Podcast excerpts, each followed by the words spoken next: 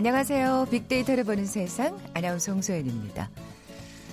뭐 세대를 나누는 기준 뭐 여러 가지가 있죠. 출생 연도 사실 그런 걸로 저희가 참 이 빅데이터 방송도 여러 번 했습니다만 아, 교복 세대냐 아니면 자율복 세대냐도 있을 거고요. 특히 한 해 차이의 인생 선후배라면 몇 학년까지 입었냐 그것도 아주 민감한 부분일 겁니다. 아 그리고 이제 정확히 일주일 남았나요? 오는 14일 대학 수학 능력 시험이 실시되잖아요. 수능 세대인지 학력고사 세대인지 또 본고사 세대인지 얘기하다 보면 또 확실하게 세대가 나뉘게 됩니다. 음악을 듣는 방식도 그렇지 않을까요? 정감 어린 LP판을 모으던 세대인지 얼굴보다 작은 CD가 등장하면서 참 편리하다 했던 세대인지 또 음원을 다운받아서 스마트폰으로 음악을 듣기 시작했는지 이렇게도 세대가 나뉠 겁니다. 그런데요, 여기서 잠깐 세대의 역주행이 시작되고 있죠.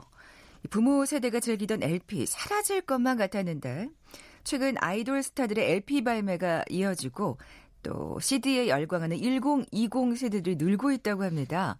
잠시 후 빅투더 퓨처 시간에 음반 시장의 새로운 트렌드 빅데이터 분석해 볼 거고요. 이어지는 글로벌 트렌드 따라잡기 시간은 이번 주 IT 분야의 핫 이슈 자세히 살펴봅니다. 먼저 빅퀴즈 풀고 갈까요? 뭐 우리가 접하는 음악 참 장르가 다양하죠. 그 중에 4분의 4박자를 기본으로 하는 한국 대중가요의 장르가 있습니다. 한국에 이 음악이 도입된 건 일제강점기인 1920년대 말부터고요. 이것은 영어로 빠르게 걷다, 바쁜 걸음으로 뛰다라는 그런 의미라고 하나요? 대표적으로 이 노래를 부르는 가수 음, 큰 힌트가 될 텐데요. 주현미, 장윤정, 태진아 씨가 있고요. 최근에는 아 이분 대세죠. 핫합니다. 신인 가수 송가인 씨 아주 사랑을 받고 있잖아요. 보기 드립니다. 1번 발라드, 2번 소울 뮤직, 3번 댄스 뮤직, 4번 트로트. 오늘 당첨되신 분께 커피와 도넛 모바일 쿠폰 드립니다. 정답 아시는 분들 휴대전화 문자 메시지 지역번호 없이 샵 9730, 샵 9730입니다. 짧은 글은 50원, 긴 글은 100원의 정보 이용료가 부과됩니다.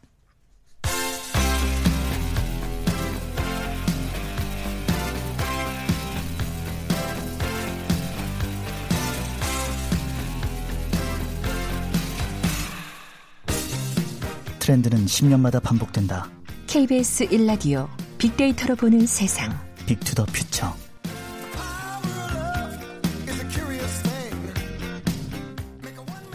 최신 hot 트렌드와 복고 문화를 두루 살펴보는 시간이죠. 빅투더 퓨처. 빅 커뮤니케이션 전민기 팀장 나와 계세요. 안녕하세요. 네, 반갑습니다. 전민기입니다. 오, 오늘 그 음반 시장의 새로운 트렌드에 관한 얘기 나눌 텐데. 네.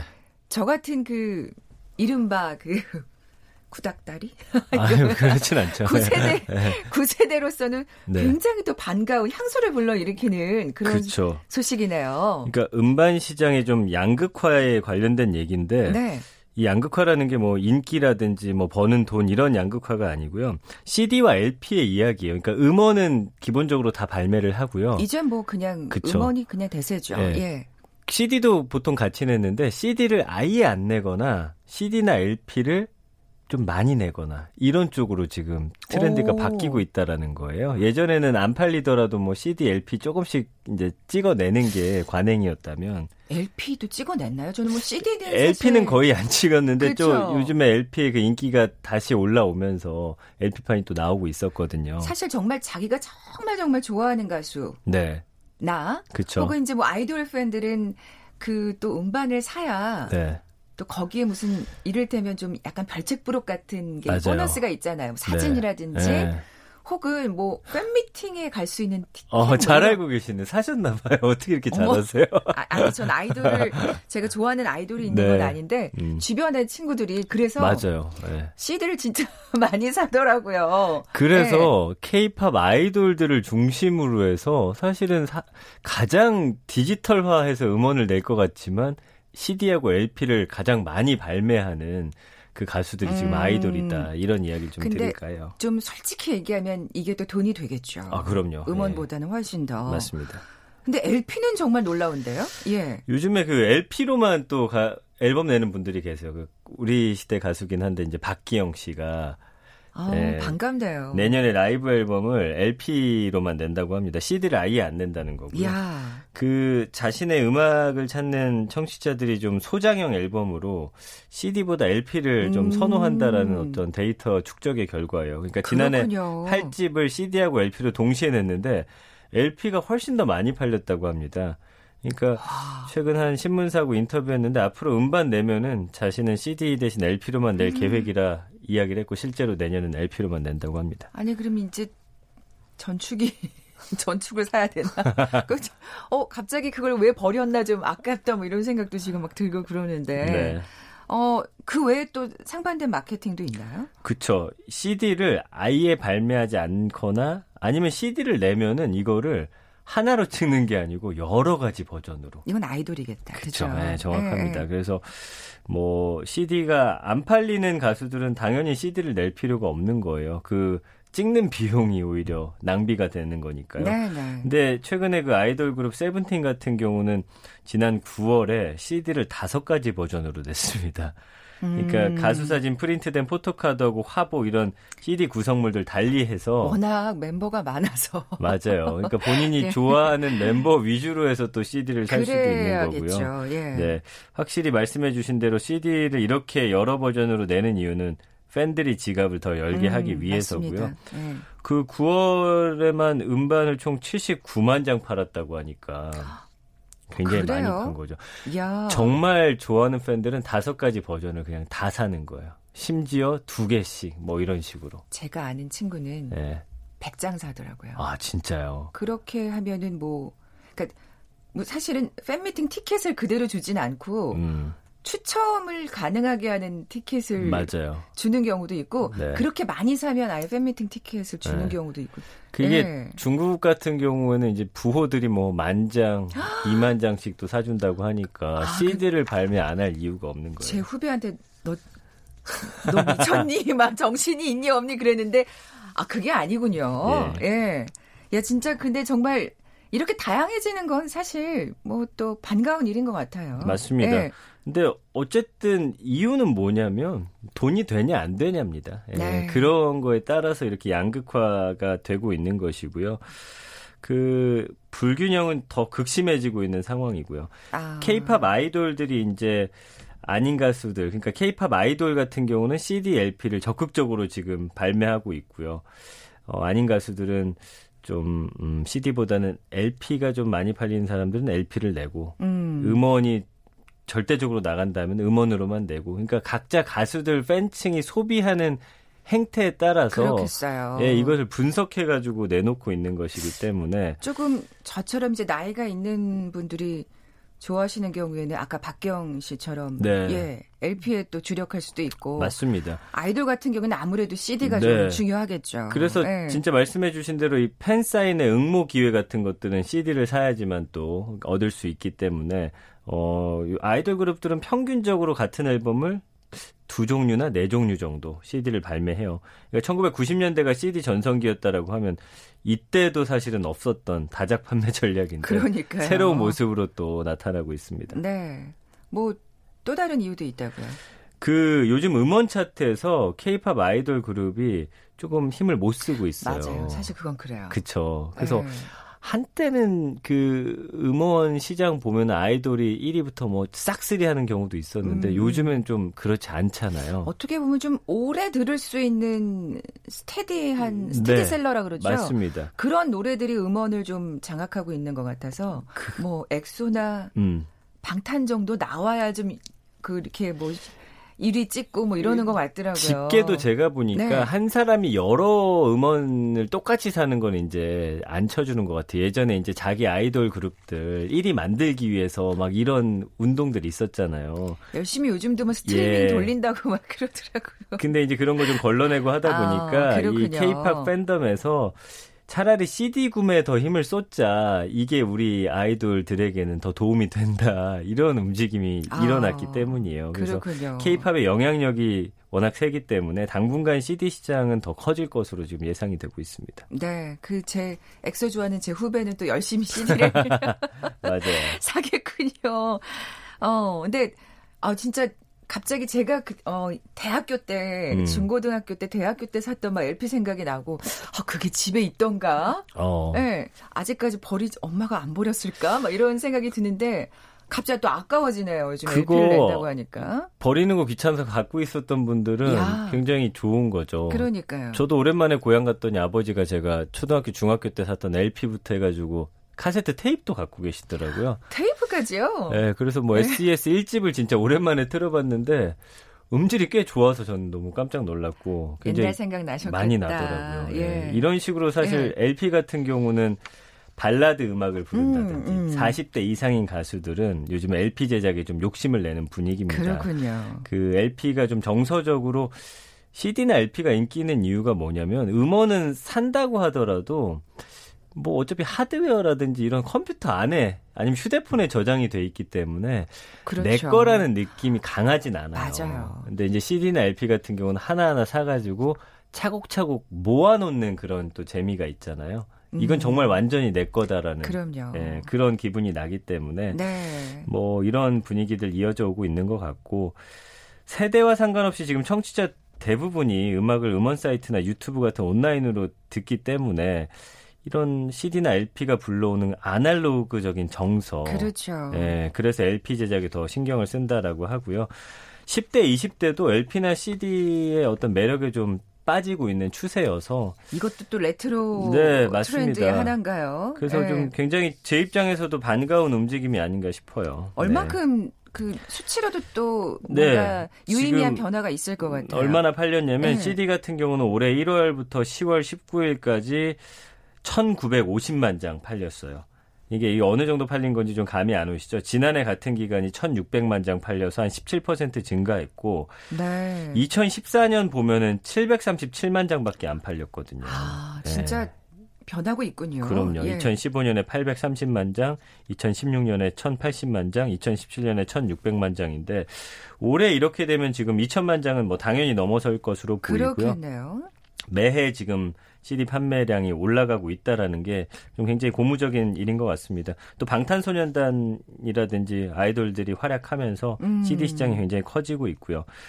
2010년대 들어서는 올해가 가장 많이 팔렸고요. LP 시장도 성장세인데 올해 국내 음반 시장에서 LP 판매량이 60만 장 지금 넘어설 것으로 보이는데 3년 전 2016년에 보면 28만 장 팔렸거든요. 벌써 두 배로 아. 훌쩍 넘어선 수치잖아요. 네.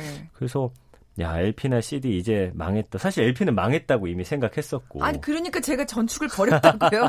턴테이블을. 네. 아이고 어떡하지? 근데 이런 살아나는 아까워라. 분위기, 예, 많은 분들이 또 어. 반가워하고 있습니다. 야, 근데 여기까지 또 아날로그 열풍이 불 줄은 몰랐어요. 음반 시장까지. 그러게요. 그러니까 이제 음원이 그냥 이제 모든 게 다 사실 CD와 음. LP는 끝났다라고 생각했는데. 요즘에 그래서 가장 그 오디오라든지 이런 게 디지털 기계 같은 거 핫하게 파는 데 가보면 턴테이블이 하나씩 꼭 있어요. 이렇게 아, 소장, 아니, 그 작은 것들 있잖아요. 네. 그게 요즘 많이 팔린다고 합니다. 예. 진짜 집에 LP 있으면 그 작은 거는 좀 아, 비싸지 않은 건좀 맞아요. 봄직한 네. 생각이 드네요. 그러니까 이렇게 예. 레트로나 아날로그의 인기에 힘을 입은 거죠. 그리고 음. 요즘에 사실은 어, 종이책 아니어도 책 많이 볼 수 있는데 그래도 다 종이책으로 웬만하면 보시잖아요. 그러니까 전 확실히 종이책이 그 책 넘기는 소리, 돼. 예, 책의 냄새라든지 이런 좀 것들. 접어놔야 되고. 예, 그리고 단종된 필름 카메라도 예. 요즘에 직접 수리해 가면서 쓰는 사람도 있고 심지어 그 어, 필름 카메라 앱도 있어가지고 예전에 한번 소개해 드렸었는데 찍고서 어, 3일이 지나야지만 볼 수 있는 거예요. 예전에 필름 현상하는 맞아요. 것처럼. 그거 정말 기다리는 거 애달았는데. 근데 예. 어쨌든 그런 흐름들이 읽히고 있어서 모든 것이 디지털화되는 시대에 다시 아날로그 바람이 거세게 불어오고 있다라는 게 참 재밌는 현상인 거죠. 네. 근데 또 사실 예전에 음, 아날로그로 정확히 돌아가는 건 아니고 말한 대로 새로운 것들이 레트로지만 뉴트로인. 맞아요. 네. 그렇습니다. 네. 그래서 이렇게 열광하는 이유가 우리 이거를 경험했던 세대들은 확실히 향수가 있잖아요. 아까 저도 오랜만에 카세트 테이프 들으니까 그 시절이 쭉 떠오르는 것처럼 음, 그래 옛날엔 이랬어. 늘어지도록 달아 예. 막 들었는데. 그리고 아, 10대들은 이 소장 내 거 어, 이런 거에 좀 열광하는 것 같아요. 새로운 기분인가 봐요. 그러니까 네. 뭔가 손에 잡히지 않는 것들이었잖아요. 네. 요즘 사는 것들이 음원도 그렇고. 근데 이제 이걸 하나씩 어, 잡아가는 그런 재미에 빠져서 10대부터 5, 60대까지 이제는 함께 이것을 공유할 수 있다라는 게 더 이 문화를 확산시키는 좀 힘이 되고 있는 것 같아요. 음. 그래서 디지털로 된 거는 누구나 쉽게 가질 수 있지만 어쨌든 LP나 CD 같은 것들은 어 뭔가 노력을 기울여서 사오고 그것을 또 어, 보관하기 위한 또 공간도 마련해야 되는 어떤 노력이 있음에도 불구하고 많은 분들이 정말 좋아하는 이유입니다. 네. 이 뉴트로가 어, 느 분야에까지 확장될 수 있을까? 음, 그. 지켜보는 것도 정말 흥미로운 일일 것 같아요. 맞습니다. 네. 요즘 그 디질로그라고 하는 새로운 단어도 생겼거든요. 디지털 플- 플러스 아, 아날로그. 네. 그러니까 자동차 전기 자동차 소리 안 나잖아요. 거기다가 일부러 컴퓨터에다 내장해 가지고 자동차 배기음까지 낸단 말이에요.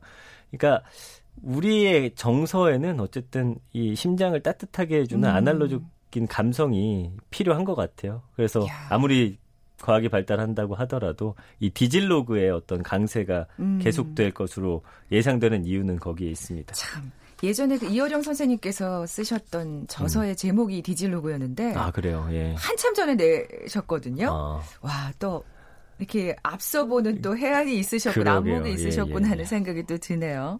그러니까 저희는 그런 새로운 디지로그의 현상을 또 계속해서 또 전 팀장님이 전해주시겠죠. 알겠습니다. 예. 비퀴즈 내주고 가세요. 네, 음악 중에 4분의 4박자 기본으로 하는 한국 대중가요 장르가 있습니다. 한국에 이 음악이 도입된 건 일제강점기 1920년대 말부터고요. 영어로는 빠르게 걷다 바쁜 걸음으로 뛰다라는 의미입니다. 뭐 주현미, 장윤정, 태진아 씨가 또 대표적인 가수들이고 최근에는 송가인 씨 인기가 대단합니다. 이것도 어떻게 보면 뉴트로 열풍 중에 하나일까요? 맞아요. 예. 예. 이 장르 노래를 맞춰주시면 됩니다. 1번 발라드, 2번 소울뮤직, 3번 댄스뮤직, 4번 트로트. 네, 정답 아시는 분들 저희 빅데이터로 보는 세상 앞으로 지금 바로 문자 보내주십시오. 휴대전화 문자 메시지 지역번호 없이 샵 9730, 샵 9730입니다. 짧은 글은 50원, 긴 글은 100원의 정보 이용료가 부과됩니다. 지금까지 Big to the Future 빅커뮤니케이션 전민기 팀장과 함께했습니다. 고맙습니다. 감사합니다. 잠시 정보센터에 들어 뉴스 듣고 돌아올게요. 이낙연 국무총리가 강기정 청와대 정무수석의 태도 논란에 대해 정부에 몸담은 사람이 감정을 절제하지 못하고 국회 파행의 원인 가운데 하나를 제공한 것은 온당하지 않았다고 생각한다고 말했습니다. 국회 예산결산특별위원회는 오늘 전체 회의를 열고 내년도 예산안에 대한 종합정책 질의를 이어갑니다. 내란 선동과 기부 금품법 위반 등의 혐의로 고발당한 한국기독교총연합회 회장 전광훈 목사가 경찰의 소환 통보를 받았지만 출석하지 않았습니다. 지금까지 헤드라인 뉴스 조진주였습니다.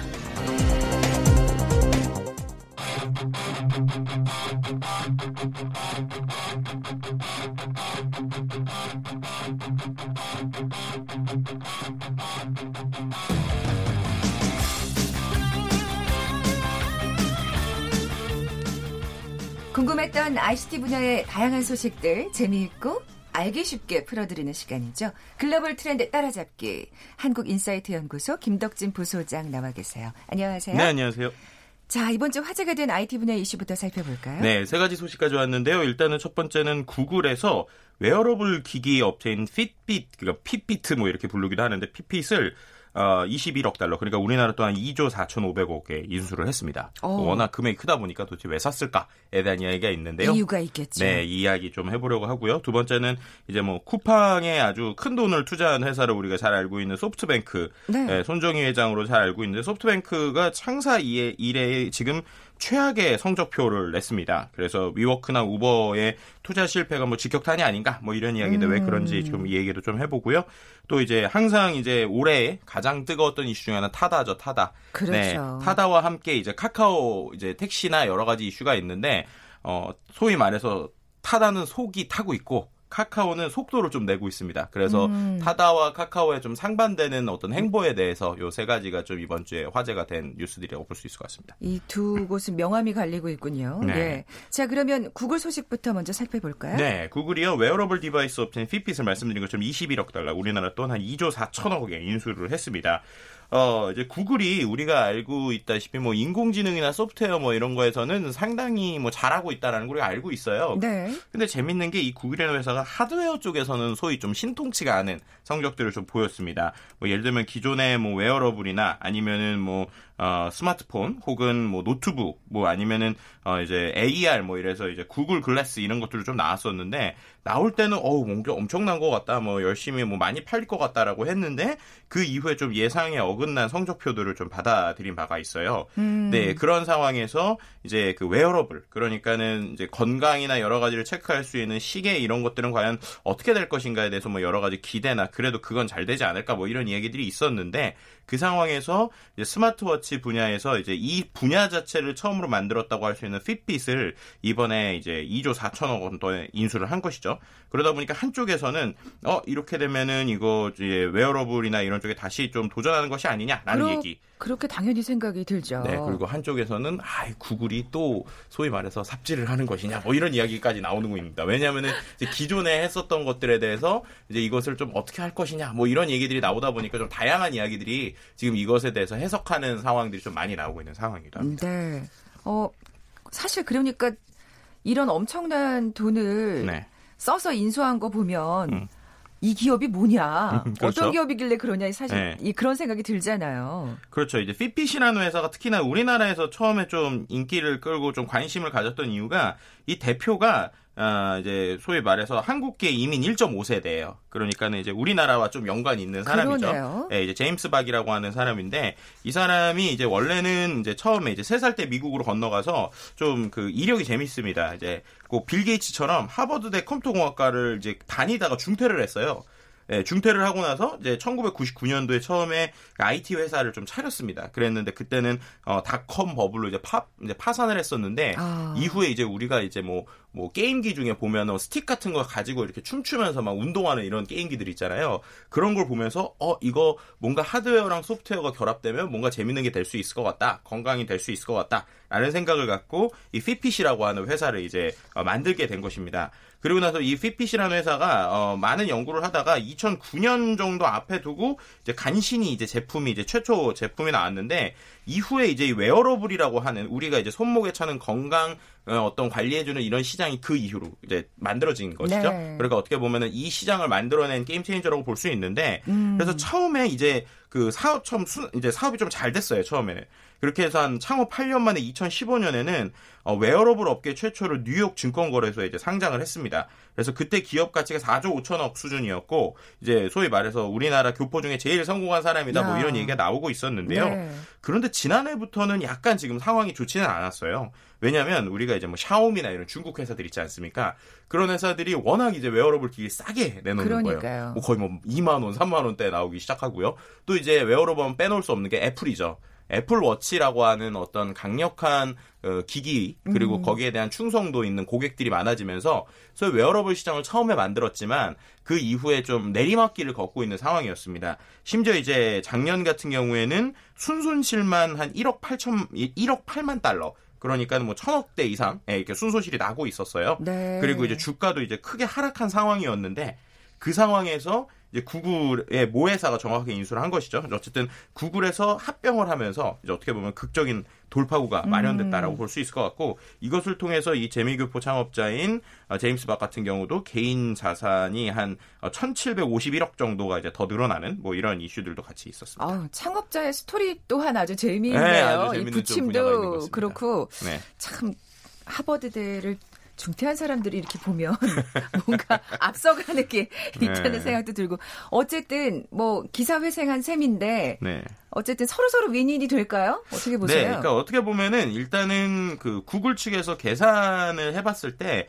손해는 손해를 보는 계산 같지는 않아요 현재 음, 상황에서. 네. 왜냐 일단은 그 웨어러블 시장에서 앞서 설명드린 애플이 워낙 강하다 보니까 애플의 만- 반대편 이제 안드로이드 진영에서 그걸 이제 유지를 해줘야 되는데 그러려고 하면 일단 구글이 자신들이 웨어러블 기기가 든든하게 있어야 됩니다. 음. 근데 그 상황에서 어떤 기술력적으로는 어, 안- 안드로이드 시장에서는 제일 뛰어나다고 보이는 핏빗을 인수를 하면서 자신들의 하드웨어 자체를 이제 좀 만들어내겠다라는 것도 음. 있고요. 두 번째 좀 이것도 중국 이슈가 좀 같이 있어요. 어떤 거냐 이 그 구글 쪽에서 있는 안드로이드 쪽에서 이제 그 웨어러블 쪽에서 제일 많이 점유율을 갖고 있는 회사 중에 하나가 화웨이입니다. 음. 근데 아시지만 화웨이가 최근에 미국과의 무역 이슈를 그렇죠. 통해서 이제 자기들이 스스로 OS를 만들겠다라고 하는 상황이에요. 이제 그러다 보니까는 본인들의 지분 이제 시장 점유율이 떨어질 수 있기 때문에 그걸 이제 막으려고 하는 이게 있고요. 아. 이제 세 번째가 이제 가장 논란이 되고 있고 아마 이것 때문에 구매한 것이 아니냐라는 얘기가 나오고 있는데 결국 데이터 싸움이라는 거예요. 왜냐하면 핏빗이 이미 본인 그 오랫동안 이 그 웨어러블 회사를 해왔기 때문에 약 한 2,700만 명의 운동량 등 헬스케어 데이터가 이미 보유를 하고 있습니다. 아, 그게 가장 큰 자산이죠. 네, 이제 예. 그러다 보니까 어 소위 이제 구글에서는 이제 알다시피 우리가 데이터나 인, 그 데이터를 활용해서 인공지능 기반으로 여러 가지 분석을 하고 있는데 그렇게 됐을 때 2,700만 명의 데이터를 활용해서 뭔가를 한다라고 하면 이건 엄청난 자산이기 아. 때문에 이것 때문이다라는 얘기가 있고요. 근데 한편에서는 그것에 대해서 위험성을 제기하니까 구글 입장에서는 아 아니다 우리가 PP 사용자들한테 개인정보 쓸지 안 쓸지 동의 받아서 할 것이다. 라고 그렇죠. 얘기는 하고는 있는 상황이에요. 하지만 그럼에도 불구하고 아마 많은 사람들이 핏빛을 계속 쓰기 위해서는 이제 데이터에 대한 연동성이 필요할 거니까 최소 절반 이상의 데이터는 가져갈 것이라는 말이죠. 그러면은 음. 천만 명 이상의 바이오 데이터가 갑자기 생기는 구글은 과연 또 이걸 갖고 얼마나 많은 돈을 만들어낼까? 뭐 이런 얘기 때문에 서로가 윈윈이 아닐까라는 얘기들이 좀 있습니다. 네. 그런 점에 있어서는 또뭐 약간 소비자들 입장으로서는 조금 우려되는 감이 없잖아 있습니다만. 네, 맞습니다. 네. 다음 소식으로 넘어가 볼까요? 네, 다음 소식은요. 소프트뱅크가 창사 이래 좀 최악의 성적을 냈어요.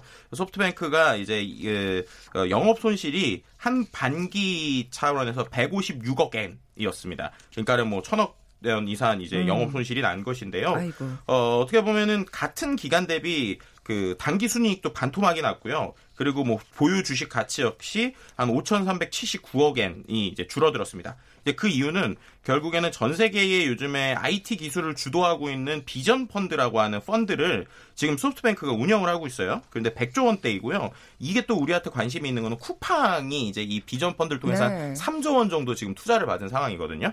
근데 이게 이제 쪼그라들고 있는 것이죠. 음. 그러니까 이 IT 업체들이 소위 말해서 거품처럼 많이 투자를 받을 것처럼 받았는데 지금 그 거품이 꺼지고 있다라고 볼 수 있고 그거의 핵심이 우버 그리고 위워크 두 회사가 이제 그 어떻게 보면은 가치가 뚝뚝 떨어지고 있는데 그거에 바로 직격탄을 맞는 게 아이고. 지금 소프트뱅크입니다. 그럼 어떻게 될것 같으세요? 네, 그래서 이 소프트뱅크가 이제 현재 이제 손정희 회장 같은 경우는 그럼에도 불구하고 이 소프트뱅크는 계속 갈 것이다. 아직은 괜찮다라고 얘기는 하고 있는데 중요한 거는 그러면서 오늘 어떤 발언을 했냐면 더 이상 이제 쪼그라드는 회사들을 우리가 다시 살려주는 투자처 구제는 없을 것이다 라는 아. 얘기를 했어요. 그러면 이제 뭐가 우리에게 바로 걸리느냐 쿠팡이 걸리는 그러네요. 겁니다. 예. 쿠팡이 지금처럼 가면은 또 분명히 추가 투자가 없이는 살아남기가 쉽지 않은 구조예요. 그러니까 항상 이 비전 펀드만 바라보고 있었는데 그 상황에서 손정희 회장이 더 이상. 우리는 추가 투자 안 할 거다라는 얘기가 나오니까 과연 어떻게 음. 움직일지 이걸 좀 우리가 좀 지켜봐야 되는 부분인 것 같습니다. 그러네요. 마지막으로 예 타다와 카카오 소식 짧게 네. 살펴볼까요? 카카오 얘기만 좀 집중해서 드리면 될 것 같은데요. 네. 카카오가 지금 택시회사 6곳을 인수했고 면허를 600개 이상 지금 확보를 하고 있습니다. 어휴, 발 빠르게 뛰고 있네요. 네, 그러니까 타다 같은 경우는 이미 뭐 여러 가지 뭐 규제나 이러고 있을 때 카카오는 실제 택시회사를 사고 있는 상황이죠. 그러니까는 결국에는 이러한 현재의 변화들이 한쪽만 뭐 대기업만 배불리기 아니냐라고 한쪽에서 얘기하지만 어쨌든 카카오 입장에서는 법대로 우리가 택시 라이선스를 사고 있기 때문에 이게 맞는 방식이다 얘기는 하고 있죠. 근데 하지만 네. 그러기 위해서는 거대 규모의 돈이 필요하니까 과연 기술 혁신이 먼저냐 아니면 그럼에도 불구하고 많은 돈이 들어가서라도 제대로 하는 게 먼저냐 이 얘기가 지금 계속 지속되고 있는 상황이다라고 볼 수 있을 것 같습니다. 네, 그렇게 되면 참 타다로서는 지금 더 어려워지는 게 아닐까 싶기도 하고. 그렇죠. 네. 한쪽으로 좀 몰리고 있는 상황인 것 같아요. 그래서 이제 타다 같은 경우는 이미 뭐 운전기사나 뭐 이런 분들도 법적으로 계속 지금 어 너네가 직접 고용을 해야 된다. 그리고 차도 직접 사야 된다. 이러다 보니까 타다는 그렇게 하면은 이거는 혁신이 아니고 우리는 못한다라고 얘기하고 있는 상황이다 보니까 과연 이게 어떻게 해결될지 음. 좀 타다는 좀 지켜봐야 되지만 지금의 흐름들은 좀 타다한테 좋지 않은 방향으로 흘러가는 그러네요. 건 맞는 것 같습니다. 한국인사이트 연구소 김덕진 부소장과 함께했습니다. 고맙습니다. 네, 감사합니다. 커피와 도넛 모바일 쿠폰 받으실 두 분입니다. 4313님, 5살 조카가 아모르 파트를 잘 부른다고요? 207둘님, 어, 두 분이 정답 트로트 맞춰주셨어요. 선물 보내드리면서 물러갑니다. 고맙습니다.